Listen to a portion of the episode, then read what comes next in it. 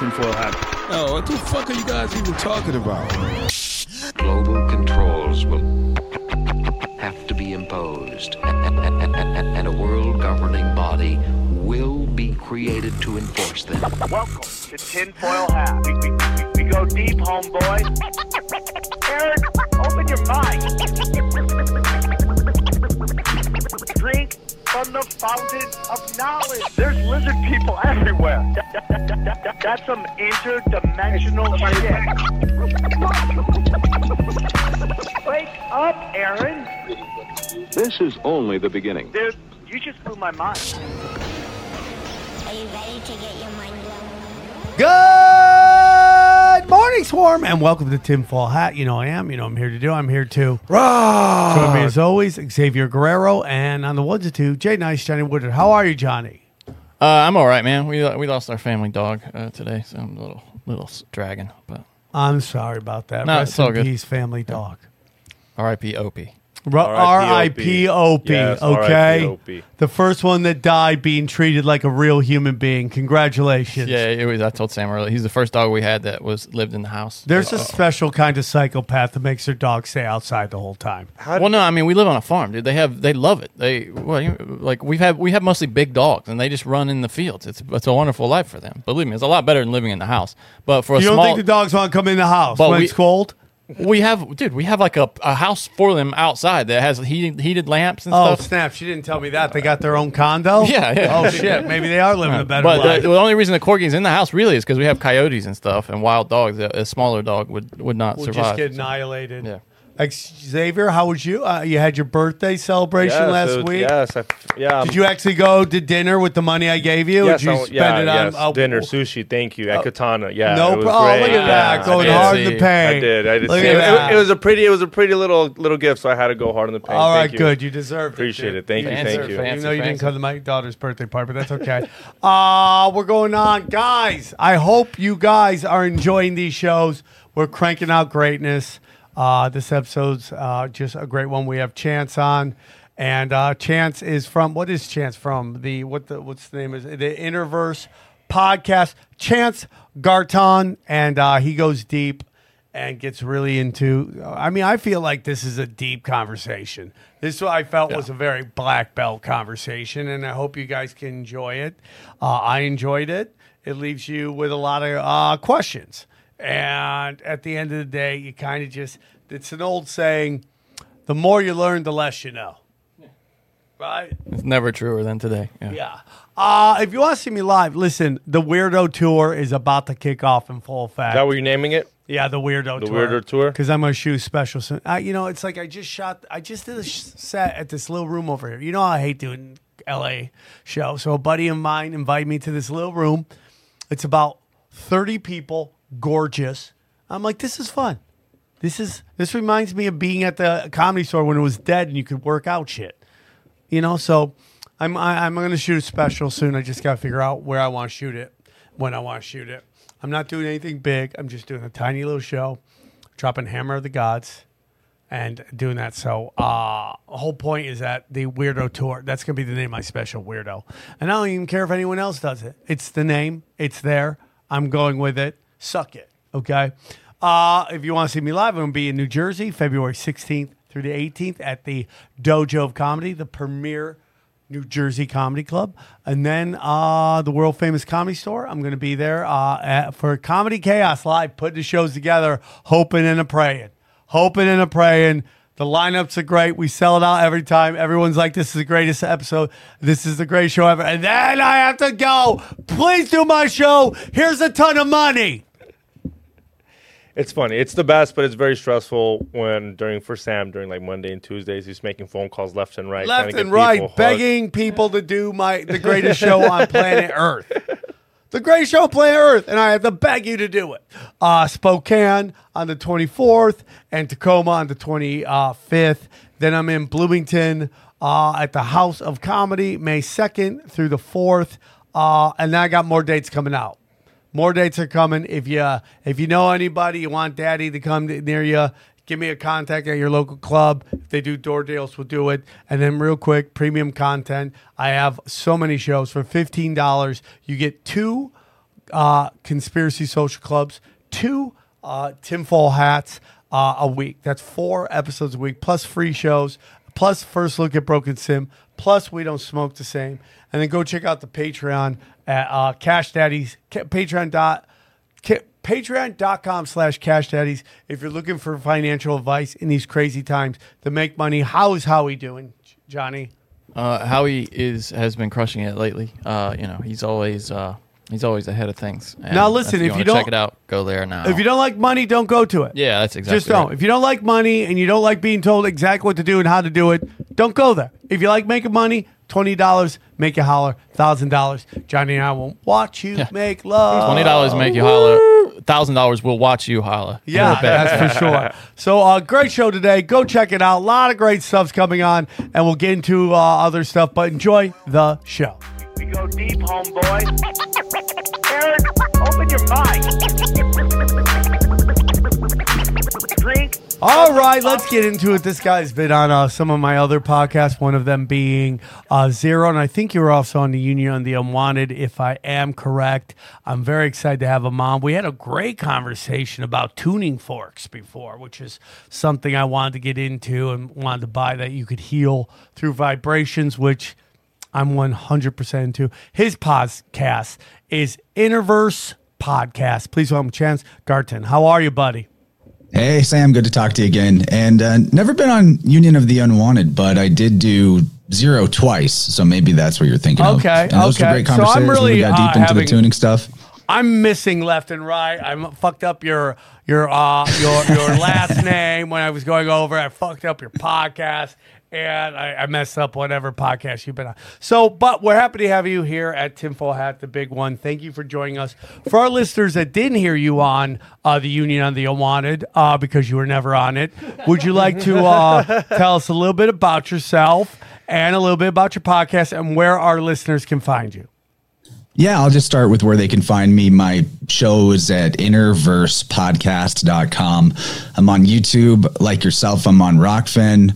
Got a ton of great content on there and uh, premium stuff, free stuff, whatever you want to get into is probably there in terms of the esoteric or the woo, covering a lot of things related to healing, but on more of the sort of spiritual, how the emotional body can influence the physical body.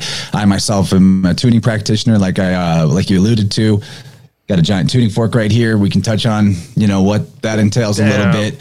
You know, um, my my real specialty is in the technology of language and how language can either show us our innate capacities as infinite you know creator beings with divine sparks or it can enslave us by limiting our ability to imagine outside of a preconceived box. So i like to go deep on etymology philology showing how the roots of all the spiritual traditions and mythologies and even ancient history traces back to the oldest language that we know anything about which is the scripture and the stars constellations asterisms, astrotheology, as the Reverend Robert Taylor of the 19th century called it. And yeah, we can go anywhere from I from there, it, but dude. those are my love specialties, I think. I love all this, man. And you know, so there's a clip going around right now that is uh, of Joe Rogan talking about how when you f- try to find conspiracy in everything, uh, it's very dangerous. And you know, again, obviously, I'm very much on the record for my love of Joe. You know, but that sentiment has been said by many people many times, and I have a real problem with that. And the the problem I have with that is it makes it makes people who have been studying stuff like all the way back to the stars look like crazy people. Cuz reality is everything is a conspiracy. My my what I would what, what I would change about Joe's statement is listen, everything is a conspiracy. If you get lost in every conspiracy, you're going to be miserable and uh, what's the point of trying to save humanity if you're miserable in this world? So, so it's like to sit there and go like, "Oh, you're is everything conspiracy?" Yeah, it literally is. It goes back to our Earth. I mean, it goes back to our ear, air, our food, History. And our history, our language, our medicine, the why men and women are constantly at war. Why uh, uh, you know we got into the last episode, but why the Grammys were so satanic, all that stuff. It just like is everything a conspiracy? One hundred percent. Here's my new thing: Why are they getting rid of cursive? If you're asking me, because that's how you manifest. Curse is a big part of writing down your fucking the things you want to manifest in your life. You're talking about just cursive or t- e- even at all? I don't think you have to write writing, cursive writing. Well, you don't have to write cursive, but that's a big part. Like that's how most people journal. Nobody's like A, B, you write in cursive. That's how a lot of people journal. That's a big part of manifestation. You get that way. What are you texting, manifesting? I mean, people just don't do it. It's writing down the words. I'm not saying that's the only way to do it, but that is the big way that people do it. So Well, that's just the word right, right and right, R I T E R I G H T W R I T E. You know, did you write your right right? I've actually I found this uh, funny, funnily enough, on a like German made notebook at Barnes Noble, and I was like, oh, I got to grab this quote, and I wrote it on the front of my own notepad where I you know keep all my information to try to get it all straight. But it said, writing by hand is thinking on paper. Thoughts grow into words, sentences, and pictures. Memories become stories. Ideas are transferred into projects. Notes inspire insight. We write and understand, learn, see, and think with the hand. So I think there is something big about writing stuff by hand. I, I remember there was like a list of stuff that I wrote at the, in my journal at the beginning of last year that some of them were seemingly way out of reach, things that I wanted to achieve or acquire in the coming year. And uh, about 80% of it came true. you know, like pl- enough, enough that, you know, that leftover we can work on this year. But I don't know who's, I don't know who's paying Joe to say stuff like conspiracies make you crazy. Uh, I don't he think that- has I- said so many things in the past where he proved that he knew some shit about you know vaccines or the moon or whatever, and then backtracked on so much of it. I don't even. I always thought that like once you came over to the light side on certain forms of information, that it was a one way conversion and you couldn't go back. But yeah, I, the biggest conspiracy theory, though, if you go all the way to the end of the rabbit hole, in my opinion, is the uh, is actually a big relief. You find out nobody's in charge. it's just I'm gangs, you, you, know, fighting each other. There's no actual like big bad demiurge, master of the universe there to loose you and make your life living hell. It's just you looking at you in the mirror, and you know what are you going to do next? I, I think that's all so interesting. I mean, that is the question. I, I had a great discussion with a, a young lady named Morgan Marshall yesterday on Zero. And, you know, she's super young, gorgeous, and just like on this journey.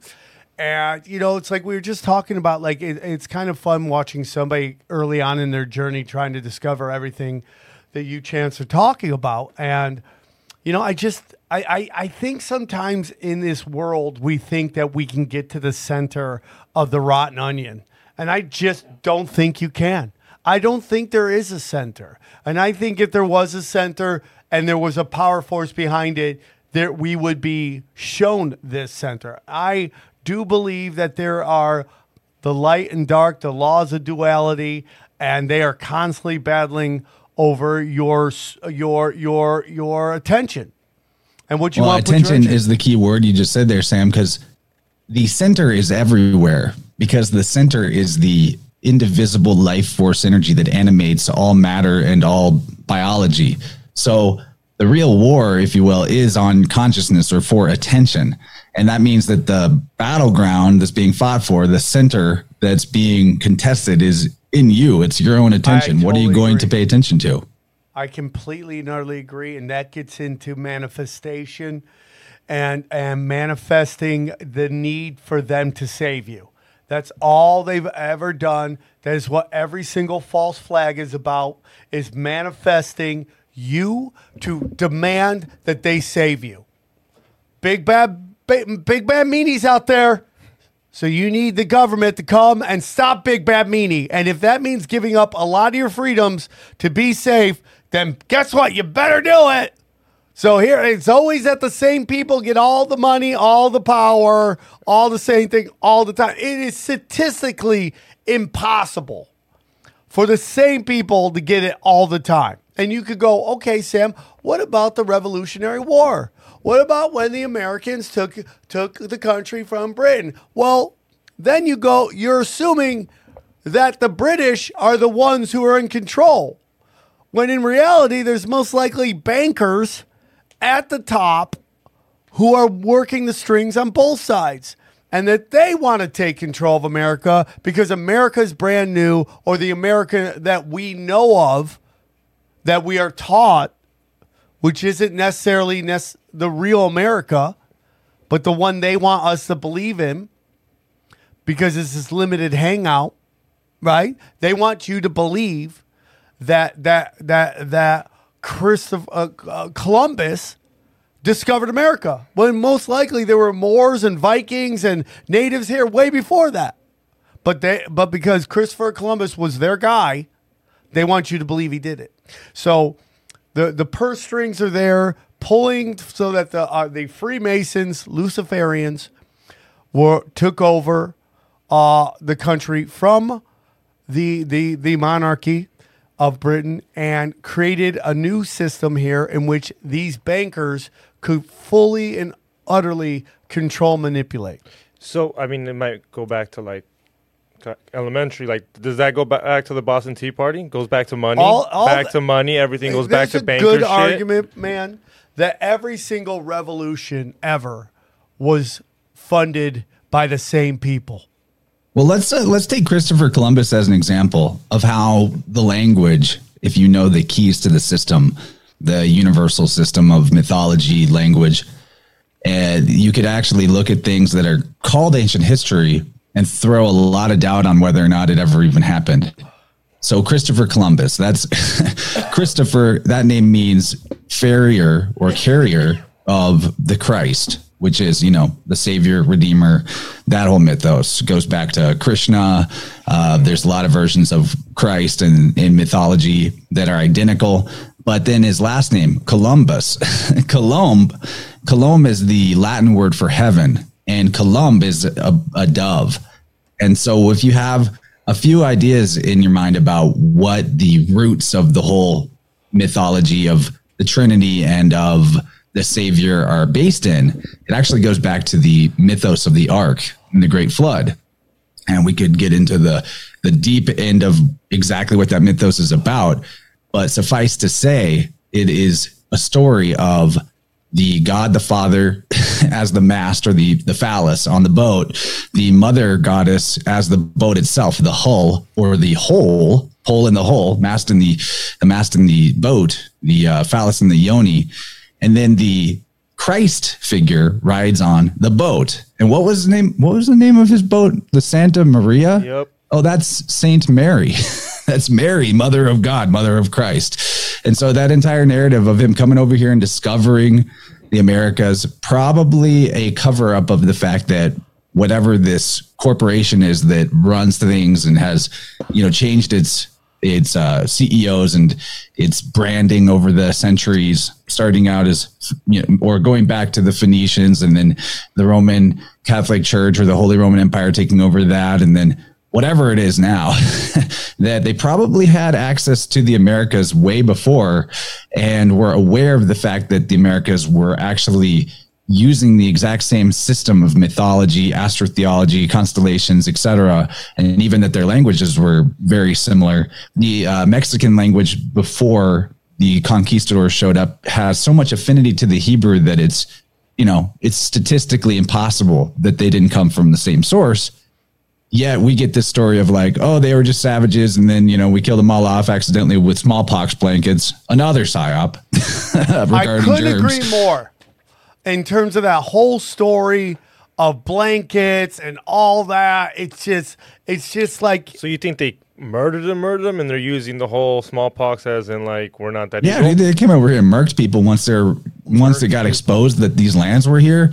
They had to uh, cover up the fact that their system pre-existed in these lands because otherwise, you know, they wouldn't even like when the conquistadors were doing their thing, they wouldn't let people over here that had any level of literacy at all.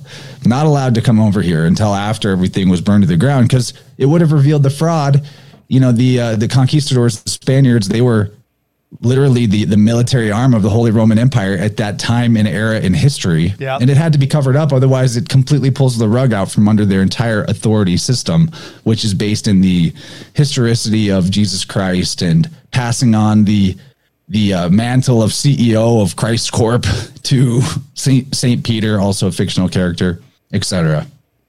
It is. Uh, there is so much going on right now with everything you're saying. And again, you know, we have to do this every time we talk about this. And I'm going to be honest with you, the listeners are really good at understanding these are just conversations. And, you know, everybody should believe what they want to believe so that they are they treat their fellow human beings with love and respect and make the world a better place. So these are just because to me this discussion goes into why are they lying to us about everything?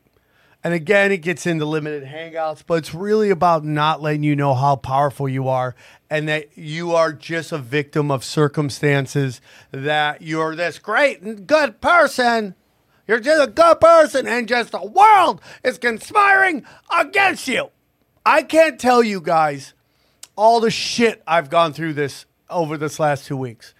It is, it is insanity that it's all going on at one time.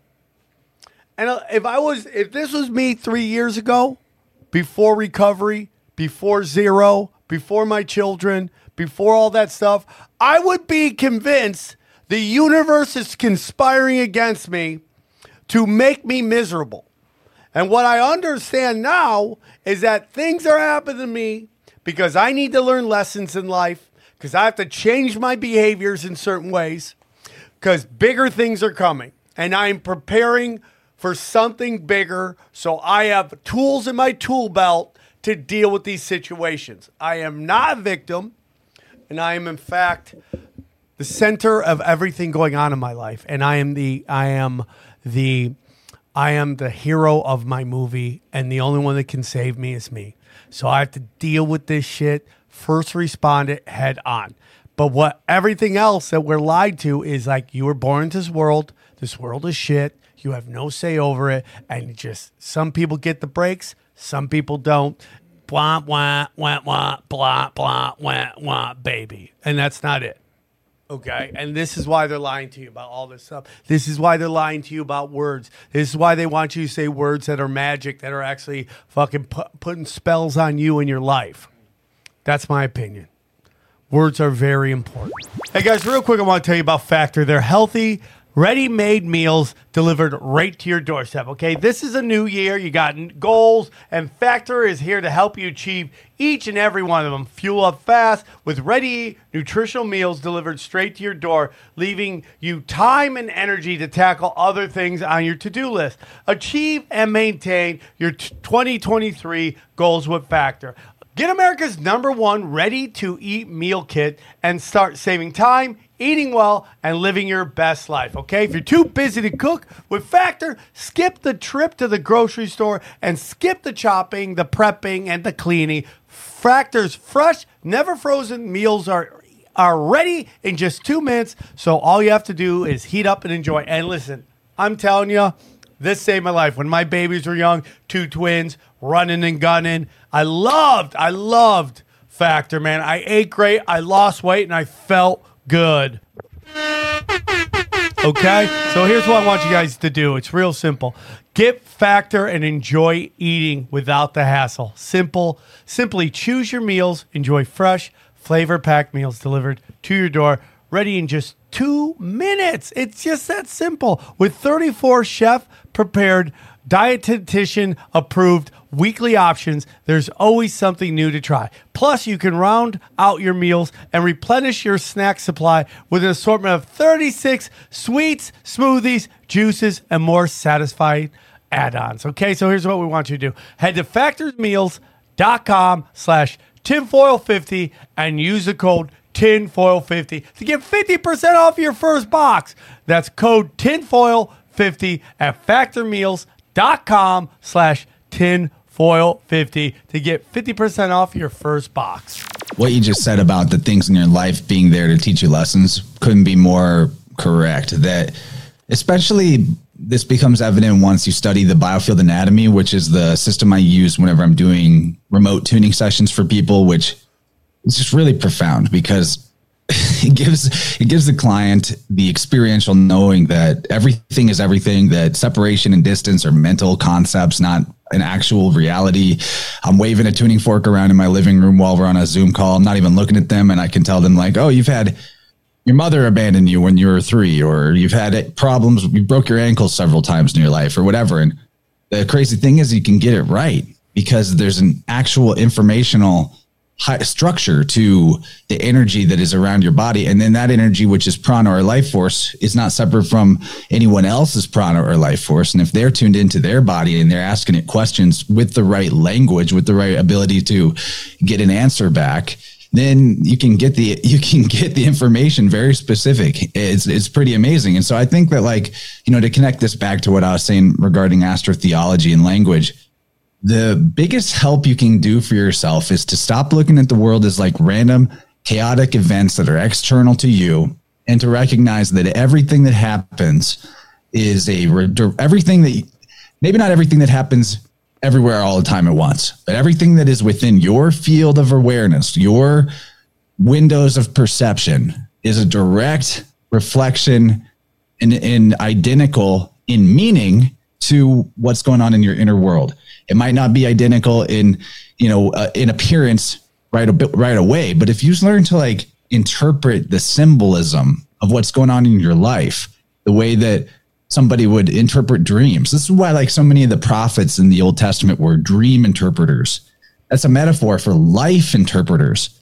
You know, these augurs, they're looking at birds flying by and they're like, okay, there's this many birds, and that means don't march your army out today because the horses will get stuck in the mud or you know really weirdly specific stuff but that's actually how this reality works. Everything is everything. I and if you have the symbolic literacy which is equal to psychic self-defense when it comes to you know parasitic forces that are maybe attempting to manipulate you which are actually representatives of your own innate obstinacy and stubbornness and willful ignorance of your own state and your own imbalances.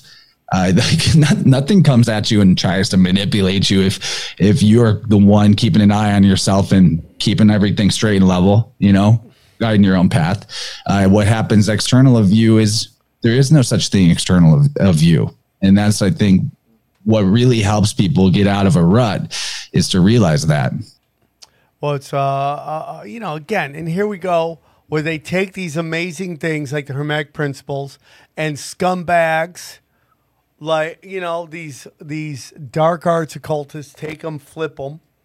So when you go, when you go, oh, so above, so below. Oh, Aleister Crowley, bro. Oh my God, you're you're you're a, you're a, you're a, you're in the Moloch and all that shit. It's like, no, dude, that's an old principle that he hijacked, and it is like the the the world around you is a reflection of what's going on inside you. And the sooner you realize that, the sooner you change yourself, you change the people around you and everything around you. It's uh, the conversation I was having last night. When you do higher vibrational stuff, higher vibrational people are attracted to you. And when you do lower vibrational stuff, lower vibrational people are attracted to you. It's funny because it goes back to who your parents tell you. Who you hang out with is who you are.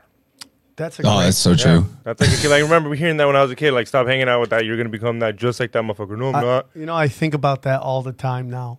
Like the people around me, like I just love misfit toys, and it just bites me in the ass constantly. It constantly blows up in my face all the freaking time. That means you're a nice person. I get it. Because those people, like you, the ones you've told me, we know who we're talking about, and they needed some help. No, I they would have been in a shitty. They were already in a shitty situation. you you can't- helped them yeah. out. Sometimes, Yeah. Can't turn yourself into Christ either, though. I mean, that's- yeah. I mean, I'm not Christ consciousness at all, but I'm trying.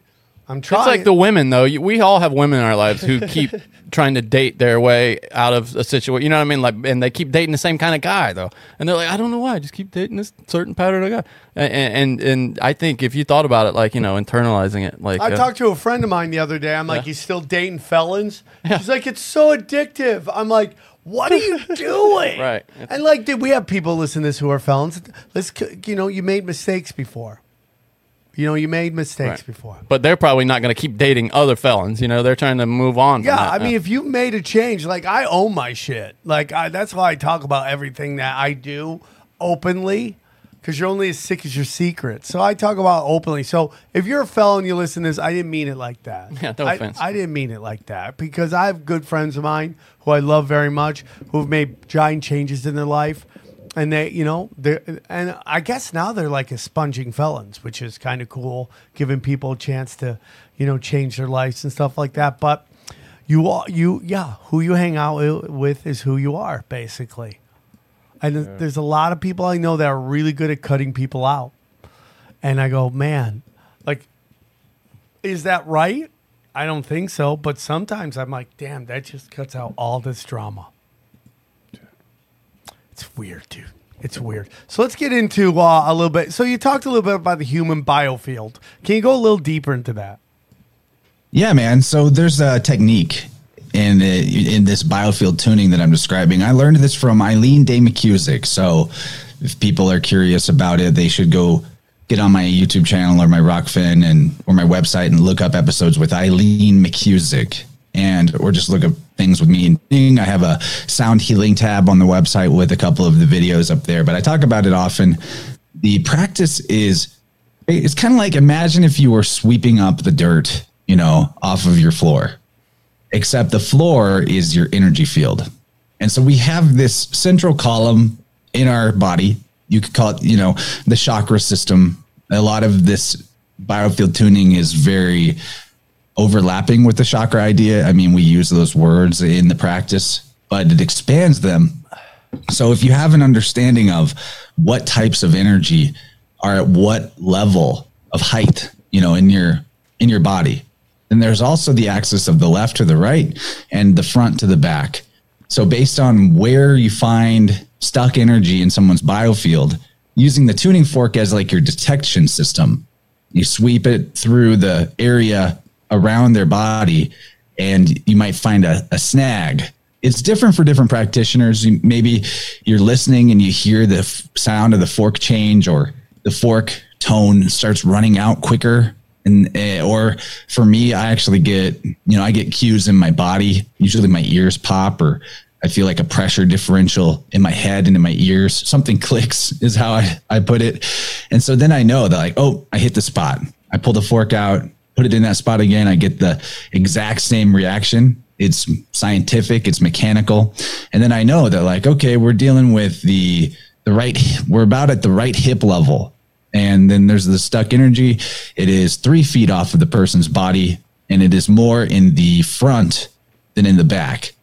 Well that tells me something very specific. The human energy field is on average about six feet off the body in all directions and, and that's where you get to the edge of it the outer membrane there are And so- aura what's that is that our aura Yeah, yeah, you could call this the aura. It's the same same concept. so it goes six feet out Yeah, it goes six feet out. So six feet apart, everybody. You wouldn't want your auras intermingling or anything. Oh. Ah. There we go. there we go Yeah, yeah. There's this is real. This is real stuff. It's measurable. It's measurable. And when you the what makes this system really interesting is that it constitutes a language for you to communicate with the intelligence of your body and the com- intelligence of other people's body. So I've got in my mind, I've got this whole system, um, you know, this whole anatomy mapped out. I know what every area would represent. And then how far away from the body some stuck energy is will tell you when it happened in their life. So the outer edge of their energy field is like the very outer edge. that stuff that was when they were born. So if I find something six feet away from their body, it's probably when they were a baby or in the womb or just born. And then if it's really close to the body, it's something really recent. So an example would be, you know, say I find three feet away from the body of a 30 year old something going on that tells me that it happened when they were about 15. And sometimes, you know, the stuck energy pockets can be bigger. They can represent like a, a swath of time rather than a specific moment of trauma. Oh, that's interesting. But yeah, the stuck energy is beliefs about yourself that are limiting. It is feelings, emotions, things like that that you don't want to face, that you're ignoring. You're literally pushing it off to the side. But the thing is, feeling is consciousness. Consciousness is life force. So if you are holding back certain feelings, or if you are limiting yourself based on a belief, like, I mean, it's sometimes it's silly shit. Like I, I've found people that I've I had a, I've had clients where I like found where their their fourth grade teacher called them lazy. And they totally forgot that they were told that they were lazy, but at the time they internalized it and believed it. And then that represented like, you know, say 5% of their overall life force energy is now tied up and held back because they think they're lazy. And that means, well, a lazy person wouldn't use their whole full effort, right? So sometimes it's silly, sometimes it's bigger, more traumatic stuff. Um, but it always represents, you know, whether it's an, a feeling or not, it always represents some kind of a belief. Like I can't face that. I can't access that. And it's a survival mechanism. We do this, especially as children. We hold back feelings because we don't want to, our, our body, our intelligence of our mind, it has this innate knowing that like for survival, we can't just sit there and cry all day. We need to, uh, you know, go find some food or do our work or whatever. So it's kind of programmed in us like a survival mechanism to do this shunting off to the side of trauma. yeah, And the, you know, the body does this with all kinds of physical issues as well, Yeah. in the sense that if your body doesn't have the energy to heal something, then it won't touch it, won't even start. But if it's got the energy to do it, it'll start. So that applies to like why sometimes you'll have a scar for like five years, then you get into a healthier phase of life and that scar disappears because now your body had the energy to repair that, but it's not going to start unless it has the energy. So the whole process of biofield tuning to finish it up, like the description up, is when I find this stuck life force energy, I click and drag it back to the center so that it and I tell them, I tell them what it is. So then, then they're able to put their awareness on it and they're able to decide a different belief about themselves, incorporate it back in. And you know, it's this centropic process of restoring lost life force energy. It's what shamans would call soul retrieval.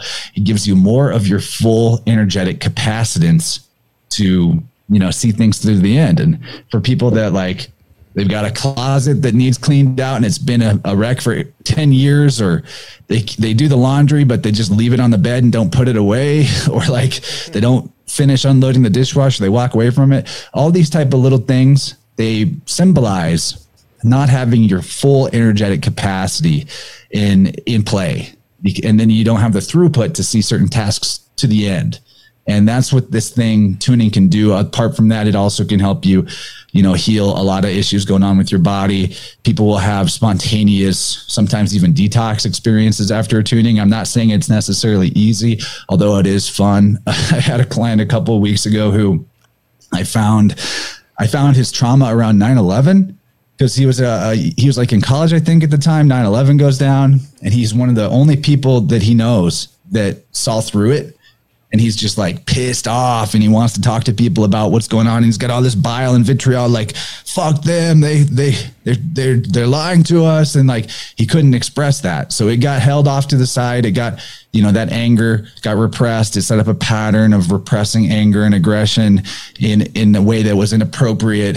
And when I hit that pocket of stuck energy and I was like, and I get the cue mentally like when I hit it, it'll I'll get like a, an insight, a flash of intuition about what it is because that's my body communicating with me about what their body's doing. And I was like, whoa, whoa, this is 9-11. what happened? And uh, whenever we cleared out the 9-11 trauma with this dude, I swear he started vomiting. And I know that that's not like a good a good advertisement to get a tuning, but it's the only person I've ever had actually vomit during a tuning. To be fair, but it you know sometimes the uh, the energy movement can be intense and immediate. And in that case, it was for him. And, you know, vomiting's not fun. But after this uh, session, he was fine. He wasn't sick or anything. It was just like that's the way it chose to express itself at that time.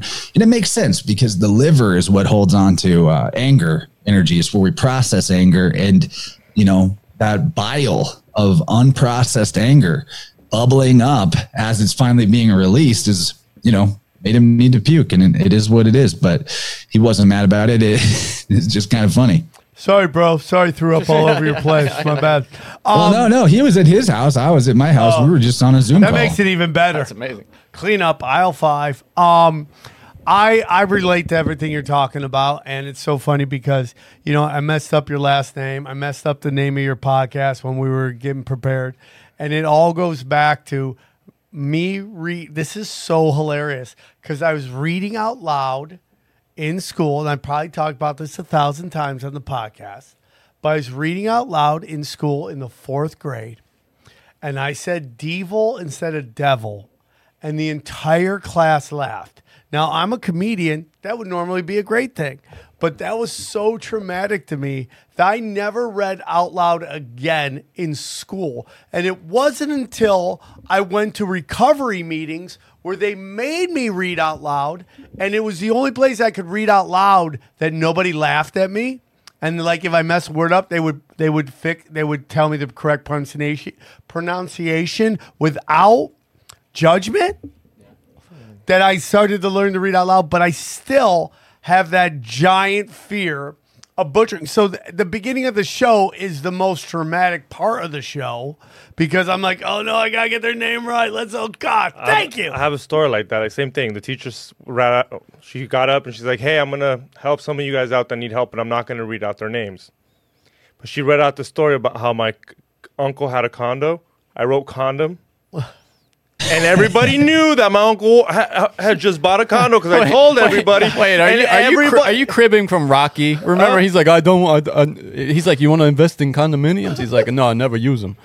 That's from Rocky, dude. You're No, still that really Rocky. happened. I'm a I, condo and condom. Like That when you're a kid, happened to him. like when you're a kid and you try to spell con- condo and you write condom because it just looks the same and you wrote it and she she didn't want to like pronounce it to the class. She didn't say, "Hey, Xavier wrote it." It was a very like, "Hey, for whoever this is." And I remember, like you said, it was trauma. I literally remember, and everyone looked at me and I was like, "Dude, I never want to like write ever again." yeah, Did I, I? I did uh, island. I said is land. So uh, Is there land. we go. Yeah. is land. First grade. And people are just like, "Oh, you're so dumb, dude." Well, You're it's like, even worse because "I I volunteered to say it. She's like, anybody know how to say this? I was like, yeah, baby. is land. Be-" Dude, that's so true, bro. It's crazy. Trauma, trauma. I'll never, Everything's you'll never trauma. forget any of that shit either. Never. So last night I was watching the. Um, I was. I, I. I just for some reason I'm a glutton for punishment on Netflix docs that cover any conspiracy. Like, you know, we had a. mo- Well, maybe we'll talk about it tonight, but. DB Cooper and like of course they had to do that middle part where they're like and they were all fetishizing these these airline stewardesses you know all the while half the Really? chicks oh yeah it was like you just fast forward it it's like move go stop stop stop It's like it's almost like they have to do that to get the thing made at this point. Oh yeah, like they have they have to have woke stuff that women are being oppressed because guys find them hot, while half the chicks out there have OnlyFans and they pay their bills by taking pictures of their buttholes, and they're like, "Oh my god, stop fetishizing me!" Right? It's just like, what are we? Where are we living? I do think people are waking up to it more so. and more, but. um so now they had the Unabomber, and you know, again, I was having this woman on Zero. She's supposed to come on uh, before on Tinfoil Hat, but she wasn't feeling good. But she was talking about what happened to the Unabomber when he was a six month old baby. And it was beyond traumatizing. They strapped him down with no touching for seven days. Nobody touched him. And it doesn't sound like a long time, but that's forever when you're For a used. baby? Yeah, for a baby. Not to get yeah. touched. You have to touch your baby. And he, his mother was like, he never was the same.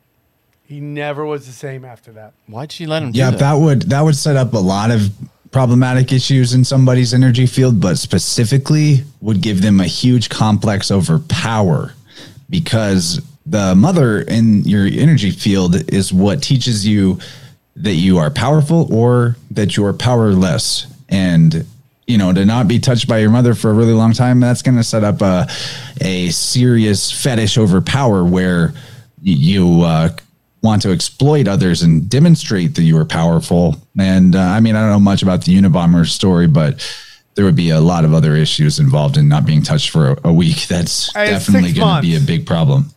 At six months. It's crazy. He had a he had a uh, like moles or a disease, something like that, where he wasn't He supposed to be touched. Like some yeah. kind of like um, Like he just had. Oh, that's why. Yeah. Yeah. It was medical. It was medical. He was Oh, I having thought like maybe- hive breakouts or something like that. Some kind of rashes They couldn't wear like some rubber or something. all and over his body. It just makes Put on some no plastic sense. gloves. I mean, Jesus, what is this? It made no sense. And like now you look at him, he lives in a, he's in a solitary confinement all by himself. It was like, Well, that's a perfect example right there of how our trauma that is repressed, we actually will live out that we will recreate that trauma in our life in one form or another. And it'll often come to us from the seemingly from the external, like we had no control over it, but it's actually the message from universe saying, this is what you need to deal with. This is what you need to deal with. So, you know, hope him being in solitary confinement is like obviously an exact mirror to what you just described about him being a baby. yes, 100%. It's like that. It's just like that. And like so much of our childhood, and it's just like, I love my kids so much. And like one of my biggest goals is not to be the reason they go to therapy if they go to therapy, right?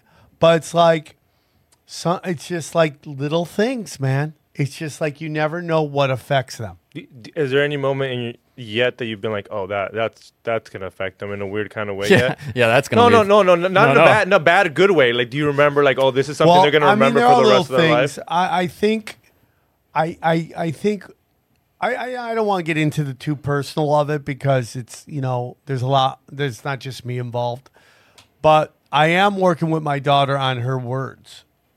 She says can't a lot. Hey, everybody, I want to tell you about our friends at Copy My Crypto. That's right, our good friend James McMahon.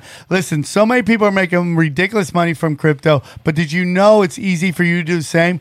The Copy My Crypto membership site shows you the coins that YouTuber James McMahon personally holds and allows you to copy them. It's like having a big brother who knows what he's doing. You don't need to know a thing about crypto or how to invest. You simply need to do what he does, okay? So let me tell you about James. He runs Crypto with James YouTube channel, which despite heavy cens- censorship has over 26,000 subscribers. Good for him. Since March 2020, his he's told his viewers to buy 26 crypto coins. Had you put 100 bucks in each, it'd be worth 123,000, okay? Of the 26 coins, his top pick of the year, a coin called Fantom, went up 692 times from what he said.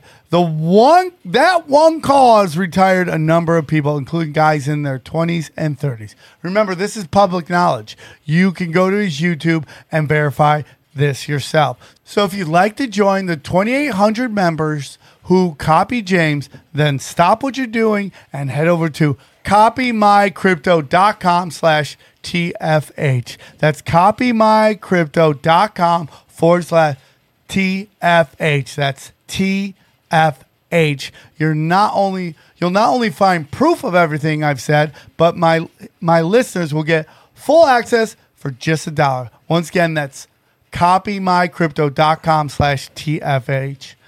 The recession is here, guys. You can suffer like everyone else or choose to thrive. James is the real deal. Go visit the site now. Have you guys ever heard of green language? What's green language?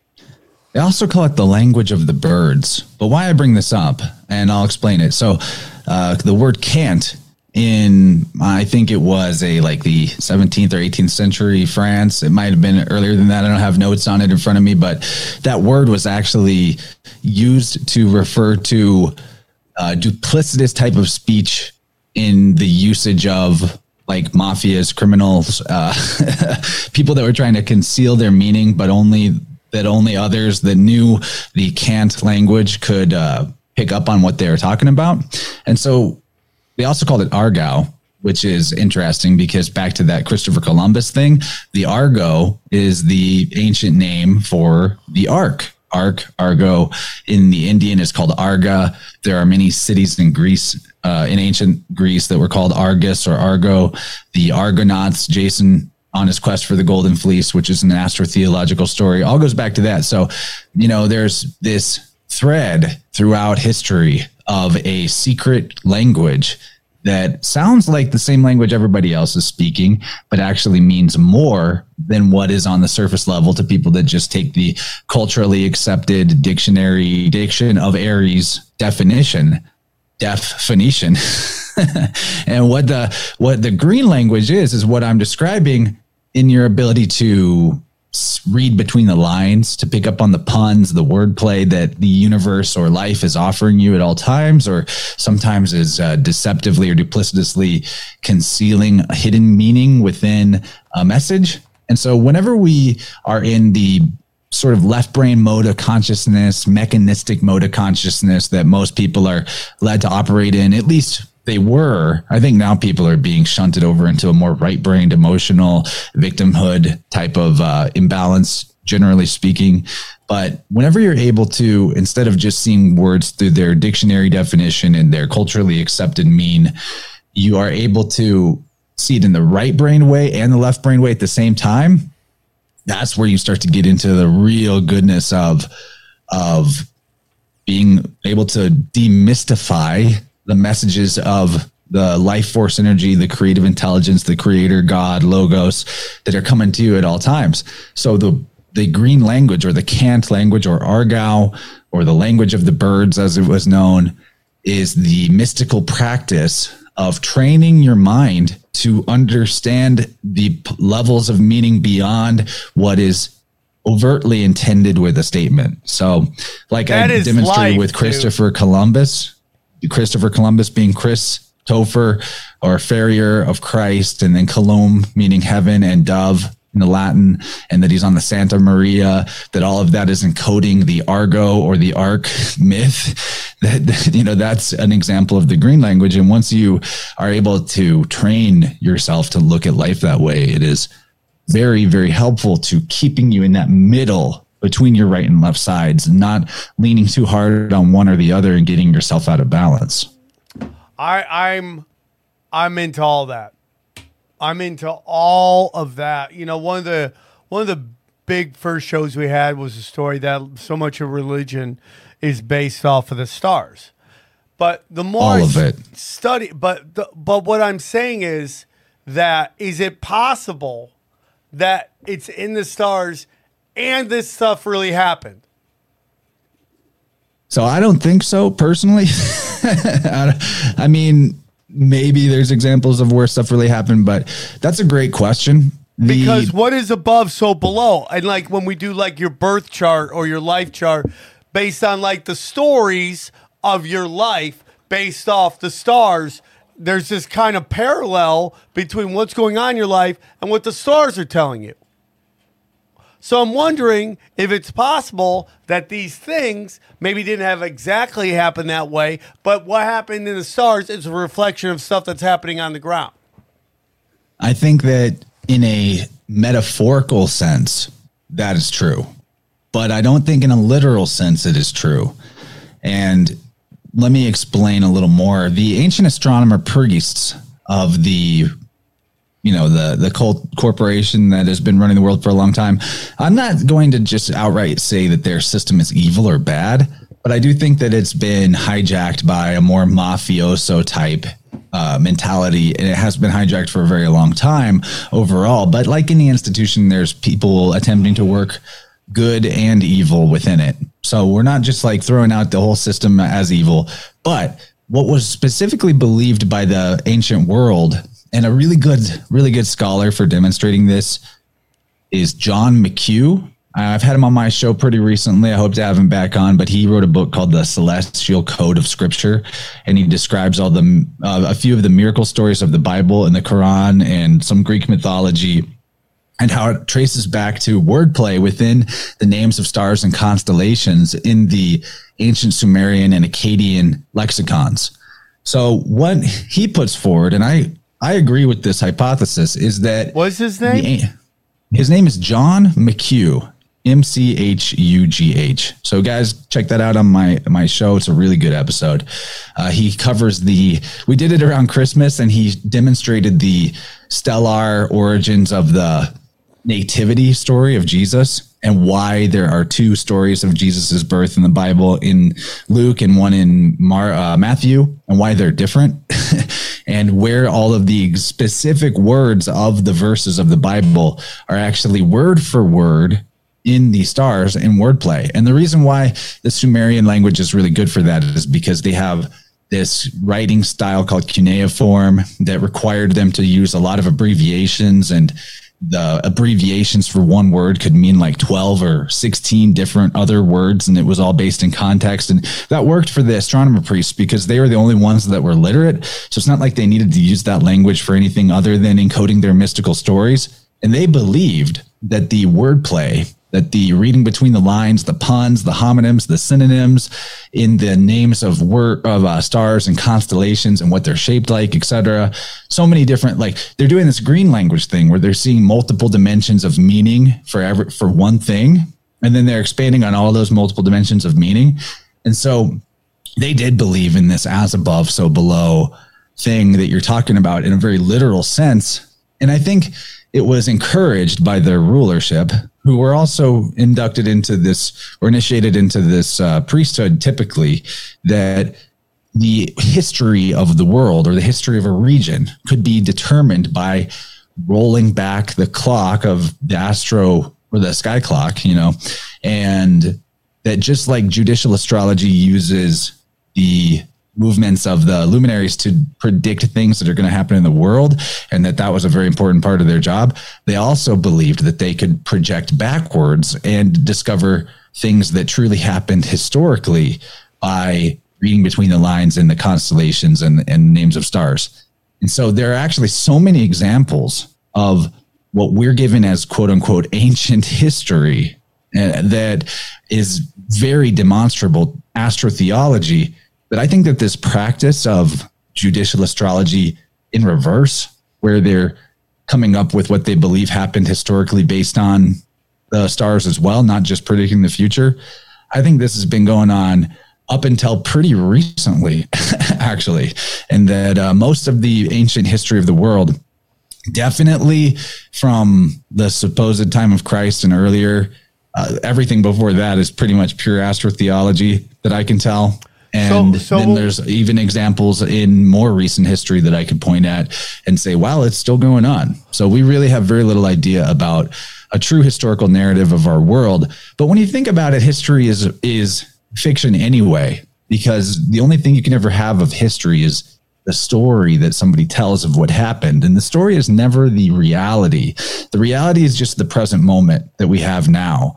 Even our memories of things that happened in our own life are really more our remembering of the last time we told the story of what happened. You know how we we all have had times with family members where we're telling a story of something from long ago and the other family members like that's not how it happened. I remember this and we're and we're both sure that we're right. So i kind of reject the concept of history outright anyway but there are some things that we can uh, not necessarily know, but we can maybe conjecture based on physical real world artifacts. And that I'm cool with. But in terms of like texts that are recording ancient history, it's almost like everything that I look at, every rock I flip over, I'm like, oh, that's also astrotheology. that's also, you know, I can point to the constellations that it's describing. And it's, it's uh, fun though yeah, because we- it gives you endless conspiracies to unravel, and No, like no, you can prove that, that. everything is uh, fake news or fake history. Let me ask you something. Do you believe in the story The Fallen Angels? Is that uh, a real story? Because we have Anunnaki, Sumerian texts, all that stuff, uh, archons, all that. Does that resonate with any possibility? Actually, I don't believe in any of that. And let me even go further to say that I specifically have made it a, a quest in my life and on my channels to help people break out of the ultimate form of victim consciousness, which is the belief that like the archons and the demiurge is ruling everything. And, you know, if we wanted to get into it, I could give some pretty helpful explanations of how the Do you believe ancient in a doctrines God? of the mystery. In a god Yeah. Oh, yeah. There's definitely a creator. I mean, that's self evident. But uh, the idea of archons and and the demiurge and like fallen world and it's a loose farm and all that, I can demonstrate how that is a misinterpretation of the ancient mystery tradition. But to go back to the idea of Nephilim specifically, let me give an example. The idea of Nephilim. Okay, so in my opinion, the greatest way to the, the easiest, simplest way to explain this quickly is to go back to the story of the Norse creation mythology and the uh, the Ginnungagap, if you will, which is Gap. the yeah, which is the uh, the void or the vortex, the chaos, same as the primordial chaos that the Greeks talked about, from whence everything comes. And if you look up in the stars, there is a I'm doing this off the top of my head. I don't have notes on this, but if you look up in the stars, I believe in between the, I believe it's in between the Scorpio and Sagittarius constellations. There is a part of the Milky Way where the band of stars in one on one side between that divide is wider, and on the other side between that divide, it's kind of more narrow. And anyway, this is uh, in the the Norse astrotheology. This is Niflheim, and what's the other one? The uh, Niflheim is the ice giant, cold half, and then the uh, I'm blanking, but like where Surtur, the the fire side. You know, Ben Balderson's pro- would probably kill me for not remembering Right, this. right. Uh, fine. It's uh, fine. but yeah, Niflheim and the the fire land, Svartalheim or something. I don't know. But anyway, Niflheim is the ice side, and Niflheim is Nephilim. And the fallen angels is when that part of the Milky Way falls under the horizon. And that's the simplest way I can put it for now. But Niflheim, Nephilim, those aren't even connected cultures, supposedly, but you have the same word uh, referring to the same concept because the ice giants, the Jotun, were said to be, uh, you know, evil, wicked, crafty. They came before humanity. And then there's gods and heroes and beings that mate with the ice giants or the Jotun to, you know, populate heroes and demigods and men of renown and gi- giants or half giants onto the earth in the Norse mythology. That's exactly the same as uh, Nephil- Nephilim. it's not, it's no different. And so it's all, it all traces back to astrotheology. And uh, in my opinion, there's, you know, the, the good news is there's no evil alien extra dimensional thing coming to destroy you or trying to destroy you. But the you know there's also no savior coming to save you. It's just us here. And by us i mean the one life force energy divine spark that is the i am presence and consciousness within each and every vessel that animates all material reality. So you don't believe in the demiurge, the false reality, incarn uh, reincarnation trap? sorry i was muted no i do not i do not believe in that uh, that is a a wonderful you could call it a psyop or you could just say that this is like the natural expression of humanity's innate obstinacy you know are the side of us or the part of us that wants to reject responsibility and just say it's their fault. They did it to me. You know this is the big picture victim consciousness. It's like it's the it's the bankers it's the jews it's the Va- jesuits it's the vatican it's the gray aliens it's cthulhu it's the archons and then it's the demiurge. It's like you know it's a whole string of of puppets puppeting the the, the boogeyman below them and then there's a bigger boogeyman above them it just keeps going on and on until you reach the point where you're like the entire universe is designed to make me miserable and that's like you can't you can't get to No, a I more flat out you're saying. rejection of your own personal sorry. responsibility than that Yeah. that is the ultimate victimhood victim consciousness. And so i don't support that whenever it comes to the demiurge. The demiurge is a misunderstanding of the trinity concept.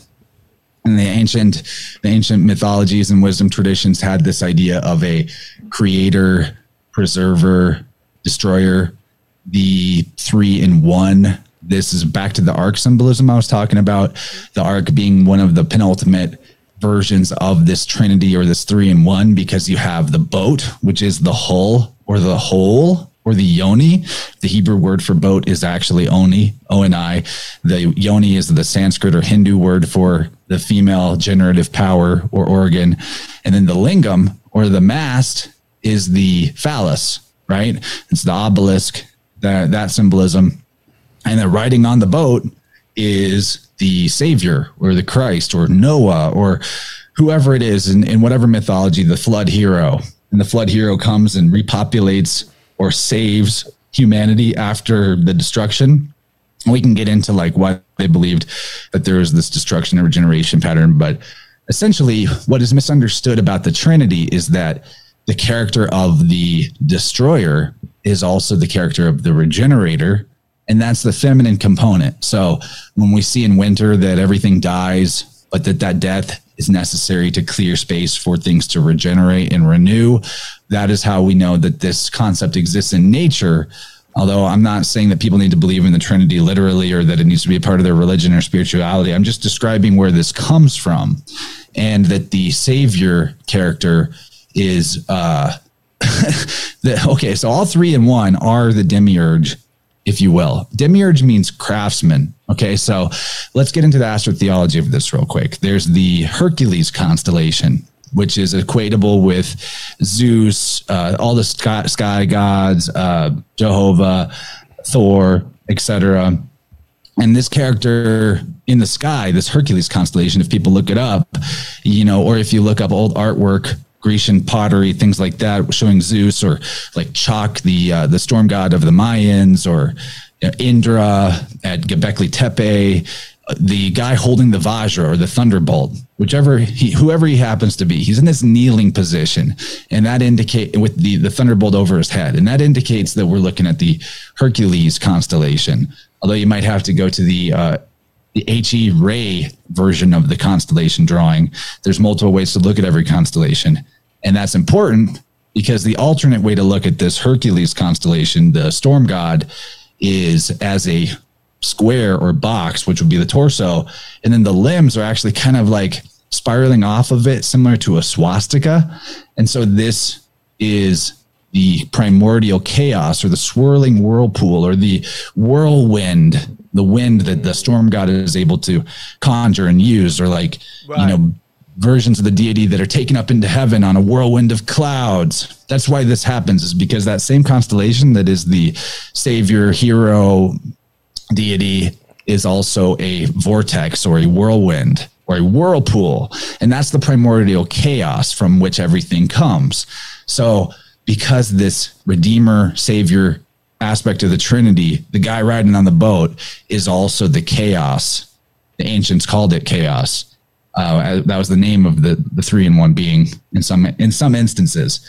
That the same being that is the savior is also the uh, maker of all things because everything came from this primordial whirlpool of chaos metaphorically speaking and so that's why the demiurgos, a word in Greek which means craftsman or maker, that's related to this Hercules constellation because the the worker or craftsman or laborer that is Hercules, he's another aspect of why he's kneeling is interpreted as he's like kneeling down to do agricultural work.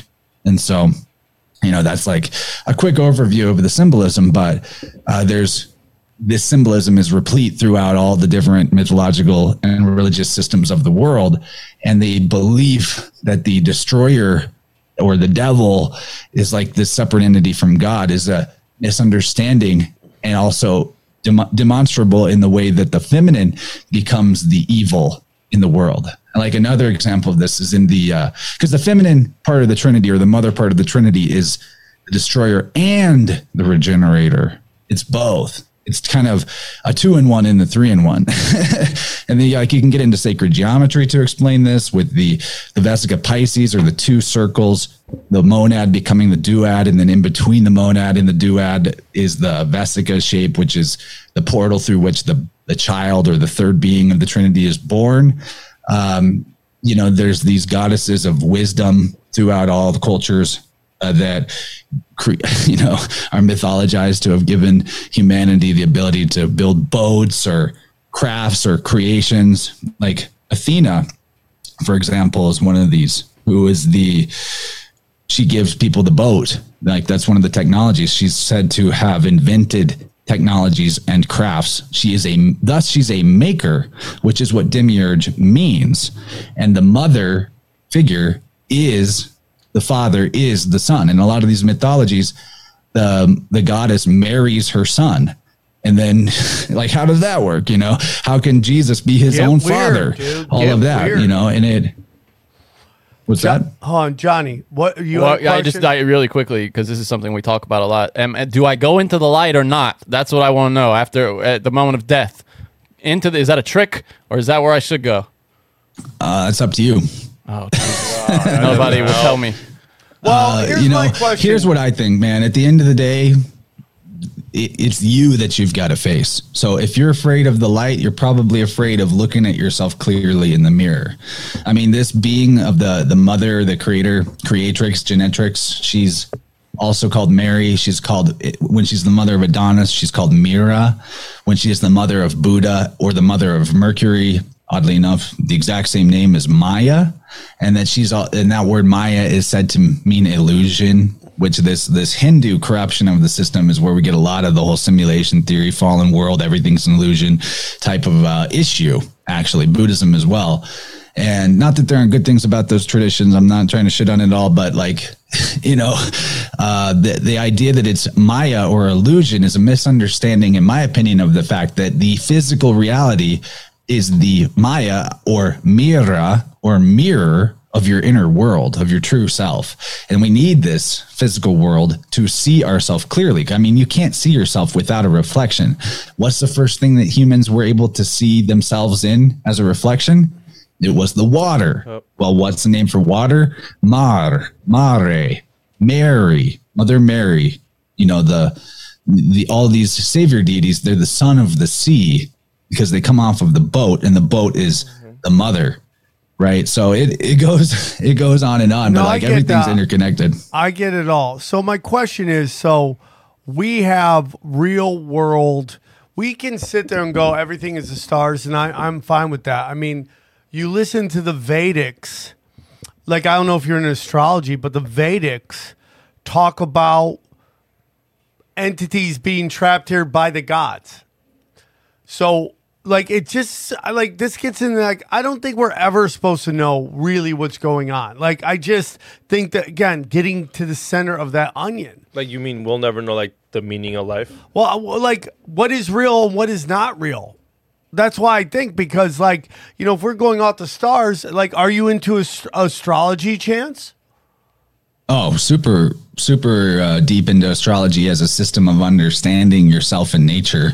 We got a series going on on my channel right now where a couple of friends of mine who are masters at herbalism are doing a 12 part once a month show where we cover the doctrine of signatures for the herbs that relate to that zodiacal sign. It's really useful information because you can see how even in nature this idea of the the qualities of each of all the different times of year and how the structure of the plants reflect that and how if you have the if you're looking at plants through a symbolism or green language type of lens that you can actually intuit what those plants are good for and how you might use them.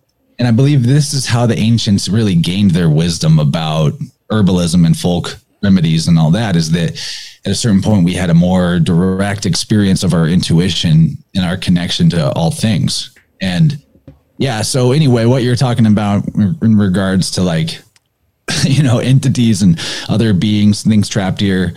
I'm talking when I talk about what's real, I'm talking about physical shared reality. Now, what people experience in their subjective reality, in dreams and psychedelic experiences, and visions, out of body, all of that stuff, that is subjective. I don't discredit the importance and validity of those experiences for the individual having them, but those are not real in the sense of, you know, concrete nature that we can all see, touch, feel, taste, hear. No, I think understand there's an important saying. distinction between those two things. And like, you know, I, I don't disagree with the idea that maybe there are types of egregoric entities, psychic entities created with mass belief and, and in, in infusing and creating them on the psychic level. I mean, I think that there's a good a good argument for that, but that those beings are in any way more powerful than us or can control us, that is a lie. That is an illusion. We created them. We are the source of that. You know, it's our imagination.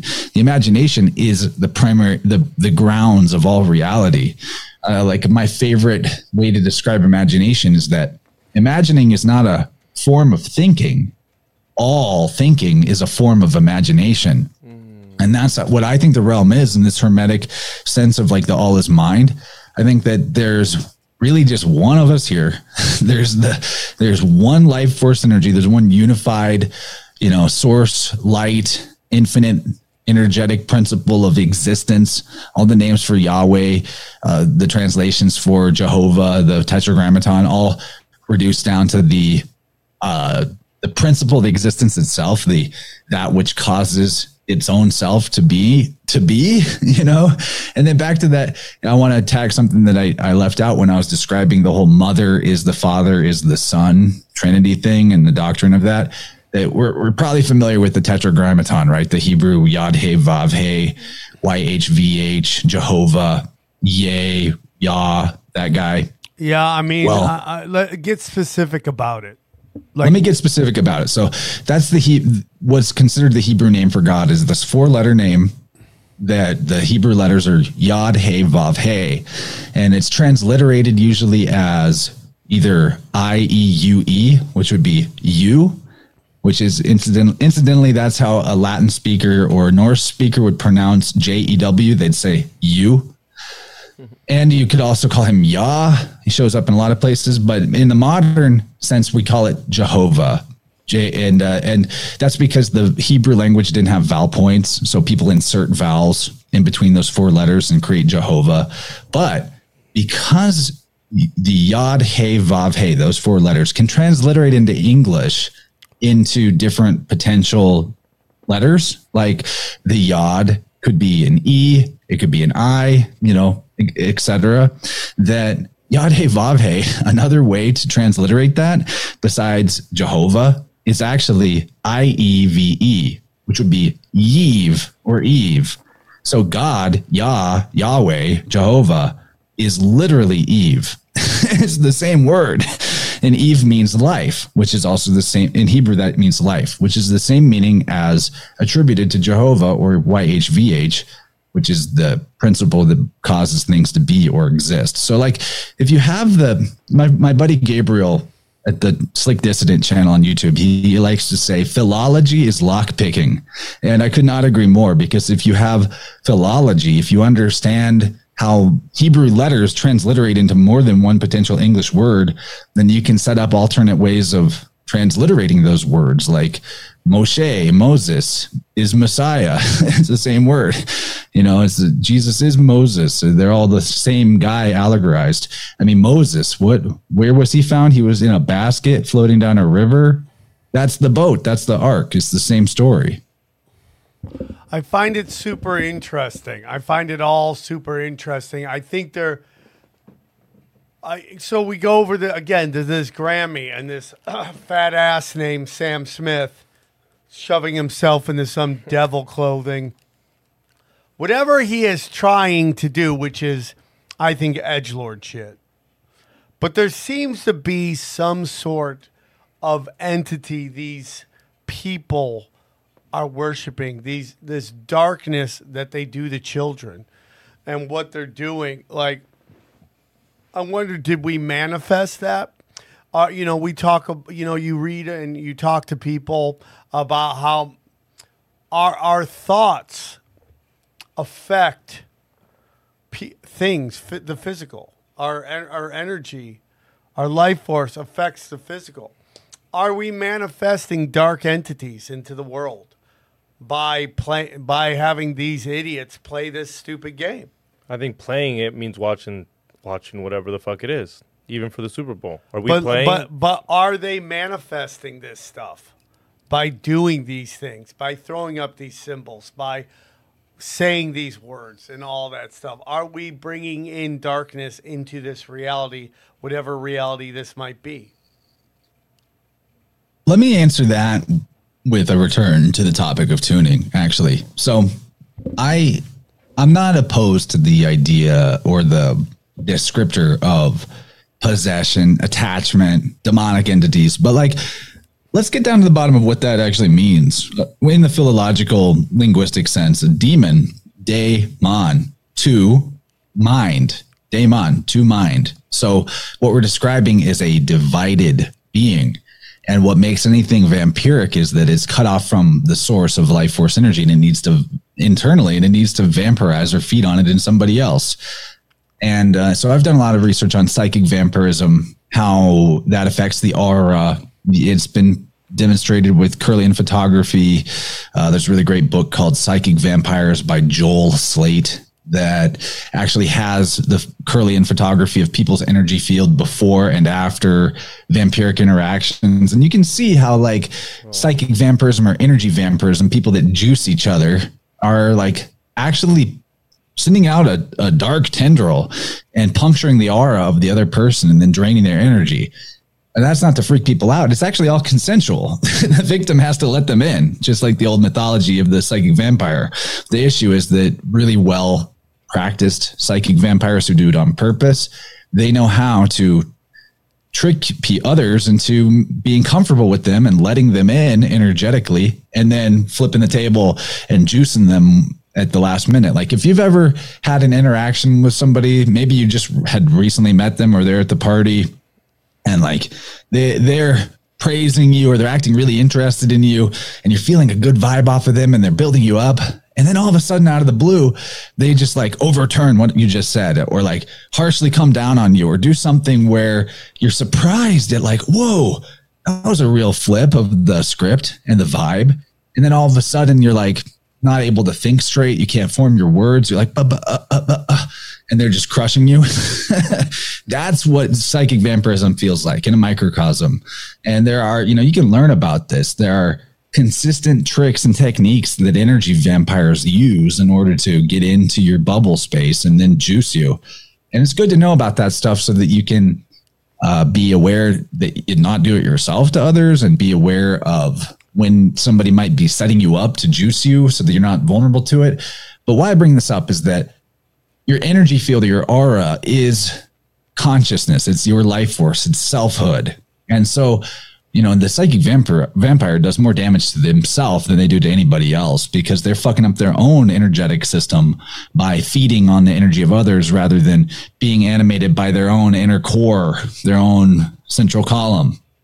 And whenever we have this compartmentalized energy in our aura, our biofield, our bubble, that gets intense enough, it can actually, it's basically no different than a demon being attached to you or possessing you. And it's important to understand this maxim of all is self, that all life force energy is one life force energy. It's one I am. That's what God is. It's the, the, the totality of all divine sparks in one infinite white light or clear light. And whenever our energy fields have these divisions and compartments set up of walls and dams and vort like you know separated vortexes if you have enough of yourself energy shunted off into like a a dark closet that you never go into well that energy is consciousness. And so if it's been separated from its source which is you then it becomes a demon. I mean, metaphorically, but uh, in a sense, quite literally, that there you could be, and that people, many people are carrying around fragments of their self that have been so cut off from light and life, which is awareness, because the person is not aware of that part of themselves that they're hiding from themselves, that it actually takes on a mind of its own, and it becomes like the you know devil on your shoulder whispering shit in your ear, like to do bad stuff. So you don't believe in it's all you. demonic possession and anything like that? Like when No, somebody. I'm saying I'm saying that you can explain it through the mechanics of your own energy field and energy body. And then if you expand that out into the realm itself being a big body, then yeah, I mean there could be there could be that type of thing going on on a a, mi- a macro scale.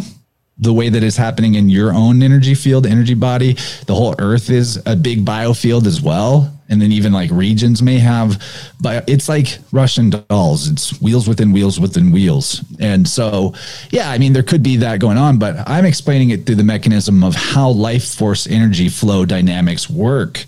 And, you know, learning about fluid dynamics as a science like Victor Schauberger and all that will give you a great a great approximation of how energy flows in all forms, including in the subtle realm.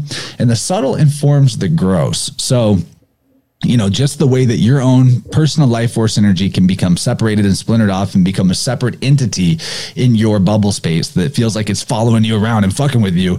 Yeah, I, I entertain the possibility that that could exist on a larger scale.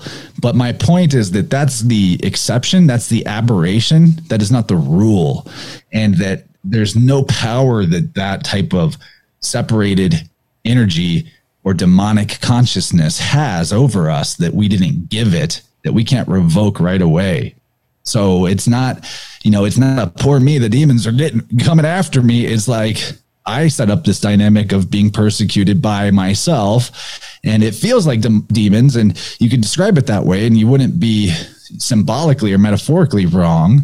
But the key is to reclaim your power in your own decision that, that uh, that's not how I'm operating. You know, I'm not in a demonic realm. I'm not in a state of separation. Nothing is nothing has any influence over me that I don't give influence over me with my own belief. Do you believe in reincarnation? I do not know. I could I could see it being either way. It could be like maybe we do go sort of through a storyline of multiple life incarnations, or maybe all incarnations are the same one being incarnating infinitely simultaneously throughout all the present moments of past, present, future.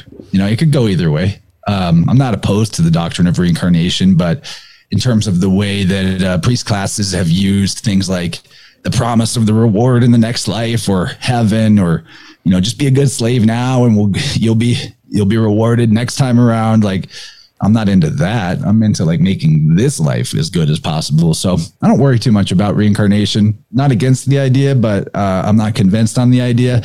I'm just going to say i don't know. I find it interesting because we know there is like a predator class. Like, I mean, we could say there's not, but how do we explain? oh no there is. There are people that, are, that act predatorily yeah. Like, but a, a group of people that through time seems to be whether we call them the Venetians, the Phoenicians, the Malachians, whatever these this group is, like, and they and then they they seem to be working this through generations, generation after generation after generation, and they have a goal that that they believe is going to be set and achieved, and it doesn't matter if it's achieved in their lifetime. It could be achieved in another lifetime, or their children's lifetime, or their children's children's lifetime. You know, it's why Klaus Schwab, his dad was a Nazi, and like all the stuff that that guy got into, and then his son picks up the mantle and keeps it going. Like, like does Fauci have a son? Yeah, Fauci has a daughter that is in the family business. Ah, see, that's the same bullshit. and that that is the same bullshit. But something's going on there. There's something going on there, and I don't No, know that's a great point. Uh, that's a good point, Sam. And you know, I've this is just speculation, so this isn't like I'm making a claim, but I would not be surprised if reincarnation was real or at, similar to what is described, or maybe there's uh, what I think could possibly be going on, just in in wild high octane speculation. And this has probably been said by other people before, but that maybe there are secret techniques for preserving your memory on death oh. and then being able to choose your next incarnation and thus or maybe rituals that can be performed to bring a certain aspect of soul with a certain memory field back into incarnation in the next generation the next baby. I think that that's actually not not totally crazy or impossible especially when you consider near death experiences, out of body experiences. Like I myself have had, I've left my body before, looked down at it from above, and held on to all my knowledge of who I was until the point where I kind of blacked out or forgot to pay attention and lost consciousness. So I think there is a very high value in practices that train you to hold your attention for longer and longer periods of time. And that attention is coherence in your energy field. And it may take a it may take more work than we have the ability to achieve in, in one lifetime. Maybe in future lifetimes you'll get it. Maybe that's what reincarnation is about, but that I think that it is possible and plausible that a a highly developed consciousness with an extreme level of coherence and unity in their own energy field that when that energy field its body expired that it could retain its own shape in a you know outside the body and not be reabsorbed into the one or into the ocean of pure consciousness and instead you know continue to be its own individual self and maybe choose and chart its course through those seas of infinity and wind up in a specific body in a new place exactly where they want to be. Or maybe we don't need to go through all that uh, extra work and maybe in you know the space between lives whatever that is we get to choose what we do next no matter what. Yeah i don't i don't know. So I, I don't make claims about what i don't know about but i do think you know the the long game of the powers that were powers that should not be uh, definitely the generational aspect of that could be a clue that some people have preserved a technique or a knowledge of how to control their incarnations into the future. I don't i don't uh, i don't rule that out I mean, if you believe that the pyramids are temples, they used to put the pharaohs in with the stuff that they owned so that they would go back into other life with their materials that they had now. Well, they didn't do that. That was a. That That's what was I'm saying. If you believe, if you believe what they say Yeah, that the, that it's yeah. a temple, which we all know Yeah. not, but that the logic was like, hey, put in my car so when I let, Yeah. die, I can Oh, have that my was car. that's idiotic. Like, you know, Yeah. well, I mean, your that's a shit with you, psyop. yeah. That's a lie. Yeah. Uh, That's a there's so lot. much grabble and lie about the about ancient Egypt. I think it's possible that a lot of ancient quote unquote ancient Egypt is like Hollywood props, but we won't go. We, we won't go Well, there because I'm not. I'm not prepared. discussion itself as well. But um, uh, it is um super interesting, and it just gets into if this is a realm of consequences, what is making it consequential? Uh, there's there's something at work, and I don't know what the answer is. I don't know what the answer is.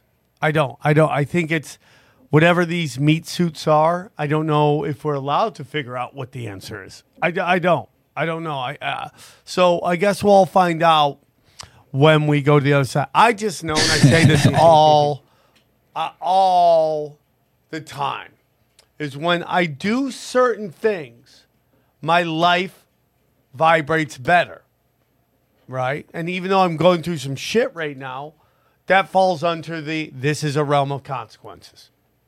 This is a realm of consequences. What is making those consequences?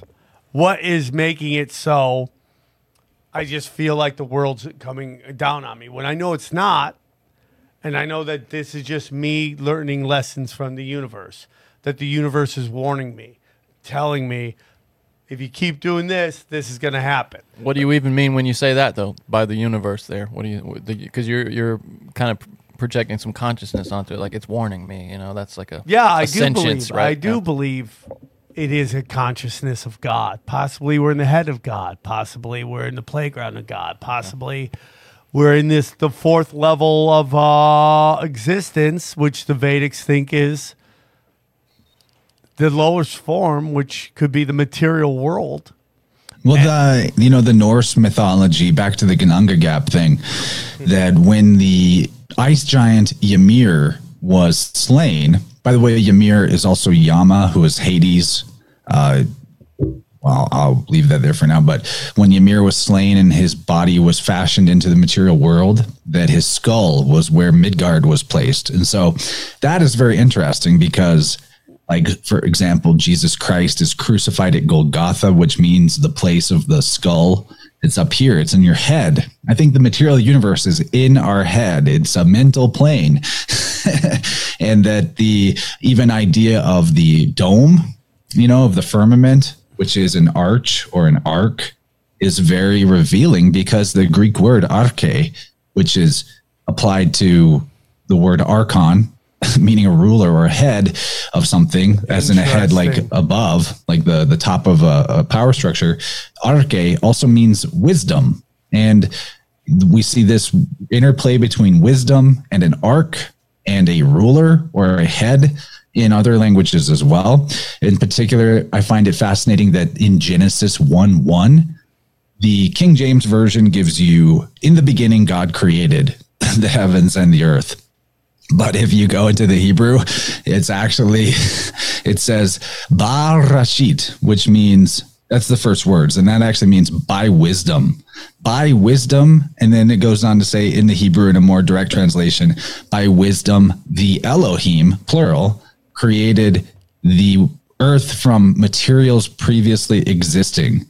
And to me, that makes perfect sense uh, in terms of the mystery tradition of the ancients, especially when you consider that the word earth is actually uh, more anciently was eartha, which is a corruption or a derivation on arga, arca, arche, the ark. the earth, earth is the ark of, you know, the the boat that we're all riding on is the big ark, and then our bodies are the little ark.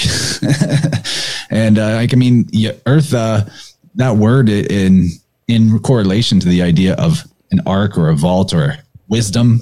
Uh, it goes in throughout many languages. I believe in the even in the oh here's another example so i said rasit the hebrew word for wisdom well in arabic rashid which is basically the same word means head so it, goes on It is a, a, a, a real enigma. It's a tangled web.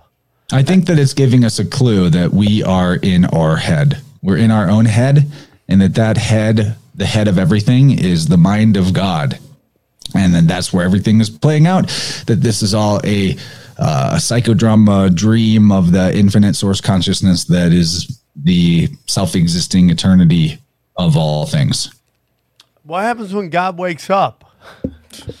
well that actually is part of the story of the ark like the original doctrine the brahminical version of the ark narrative or mythos is that at the point where uh, and this relates like an example would be um, net, uh, nut and geb in the egyptian mythology.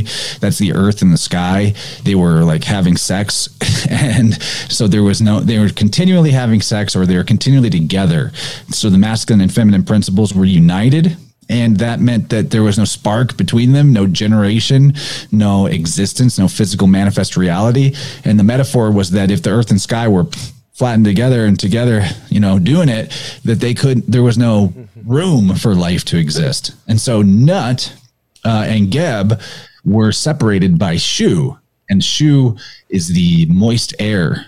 And what I find interesting about that too is that, like, you know, shoe separated earth and sky, and uh, we wear shoes that separate our feet from the earth, oddly enough. But And the rubber. anyway, so yeah, rubber. Ru- you, wear, you wear shoes are made of rubber, and you put a rubber on your penis that separates the masculine and the feminine principle Yeah. during sex. You know, like it's it goes on, but um, This th- this idea so of and it just can't be. I don't know, man. I just I think it's all interest. I think the stars. I'm totally into that. I'm totally into astrology. I'm also into Christian mysticism. I'm into all that stuff. I just find it interesting, and I just had to go. We'll never know the real answer because it's just. I mean, who knows how long humanity's been around? If we're talking, let's let's say humanity's been around fifty thousand years, maybe. Let's say. I let mean- me let me finish what I was saying though about the arc of the Brahminical system, and you said like what happens when God wakes up because this is what they believed that at the point where the uh, the the creative the masculine generative principle and the feminine generative principle come back together and no longer have a separation, which is duality, which is the physical manifest world. It's front, back, left, right, up, down, all of these dualistic dimensions that we exist within. When they collapse back down into the oneness that they actually are, that is the arc. That is the mast, the phallus, and the yoni, the hull of the boat.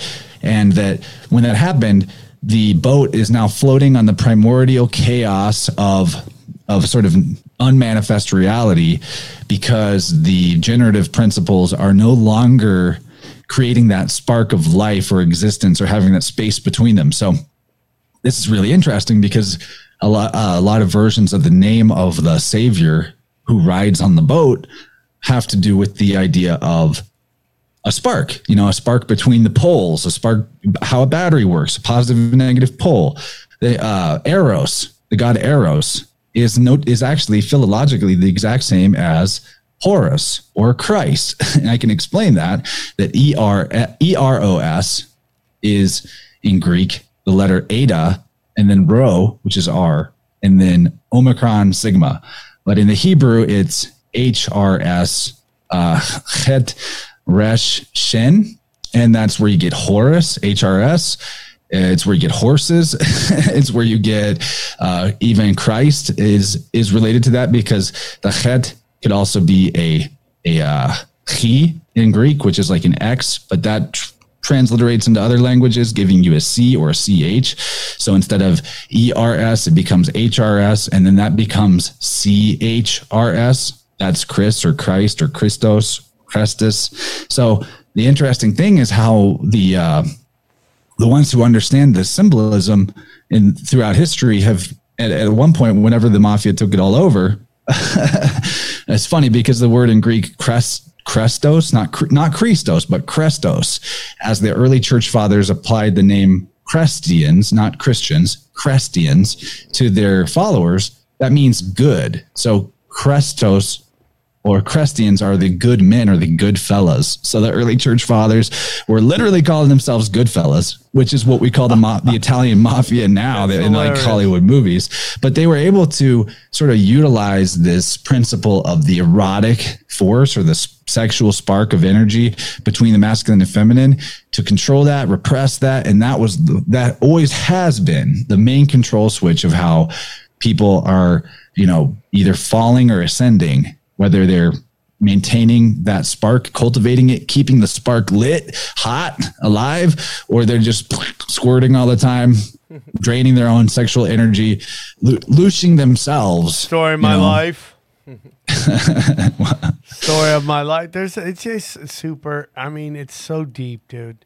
It's so deep, you know. And it's just like uh, these stories are told, and it's just, you know, at the end of the day, you gotta look inside yourself and fix yourself, and then you fix people around you. I I don't know what the answers are anymore. I, I you know. This is this episode's been amazing, and I leave it with more questions than I came in with. Which Happy is to come great. back. Just let me know what you want to talk about. I'll Just- prepare something next it- time. This was all off the top of my head.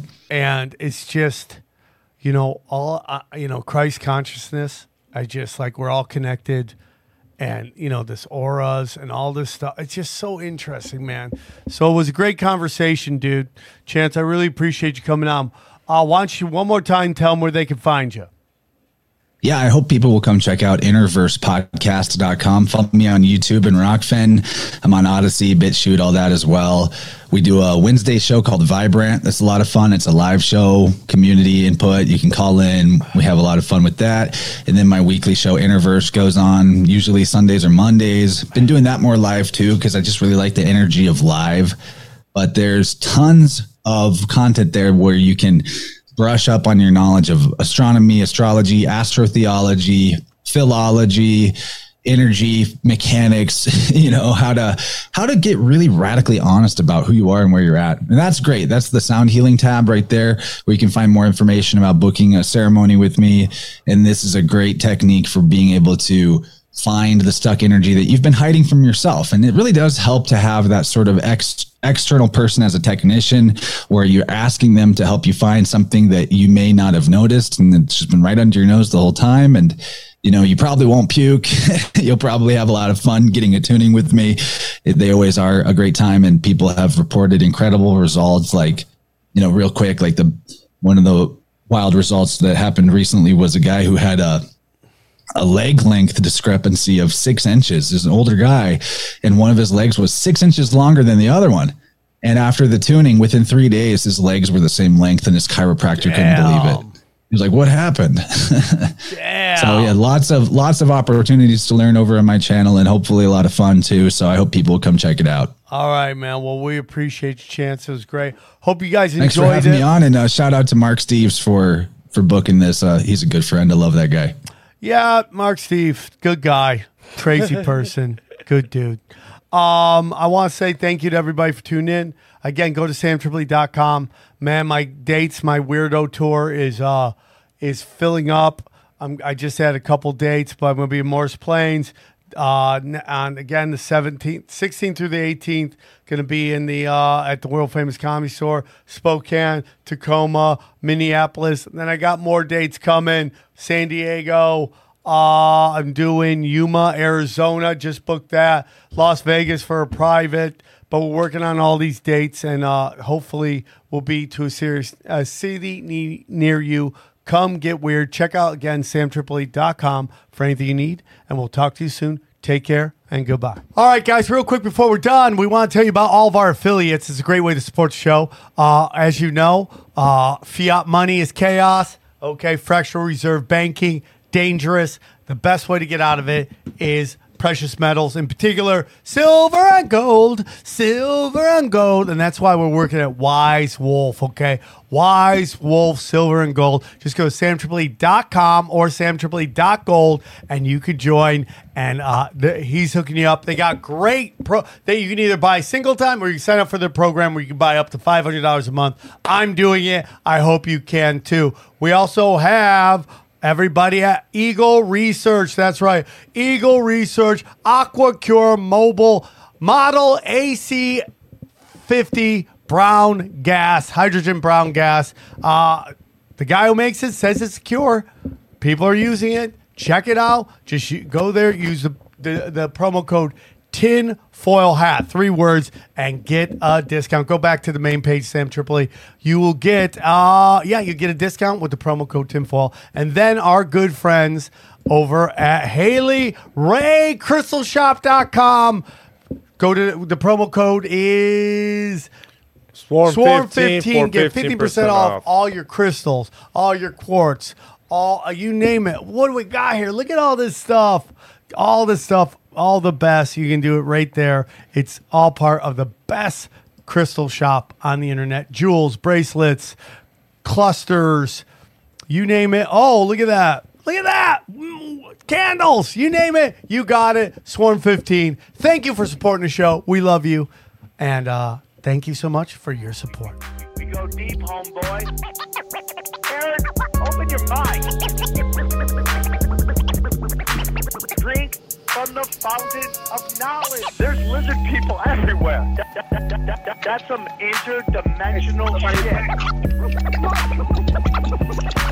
Wake up, Aaron. This is only the beginning. Dude, you just blew my mind. Tinfoil hat, tinfoil hat, tinfoil hat, tinfoil hat.